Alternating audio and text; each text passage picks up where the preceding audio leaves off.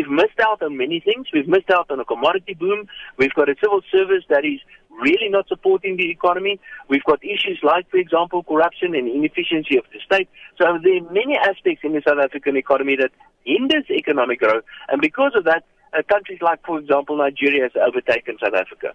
If we put the right policies in place, the South African economy is much more resilient than countries like, for example, Nigeria, and the economy can grow again. But I'm afraid macroeconomic policy in South Africa is not doing the South African economy much of a favor.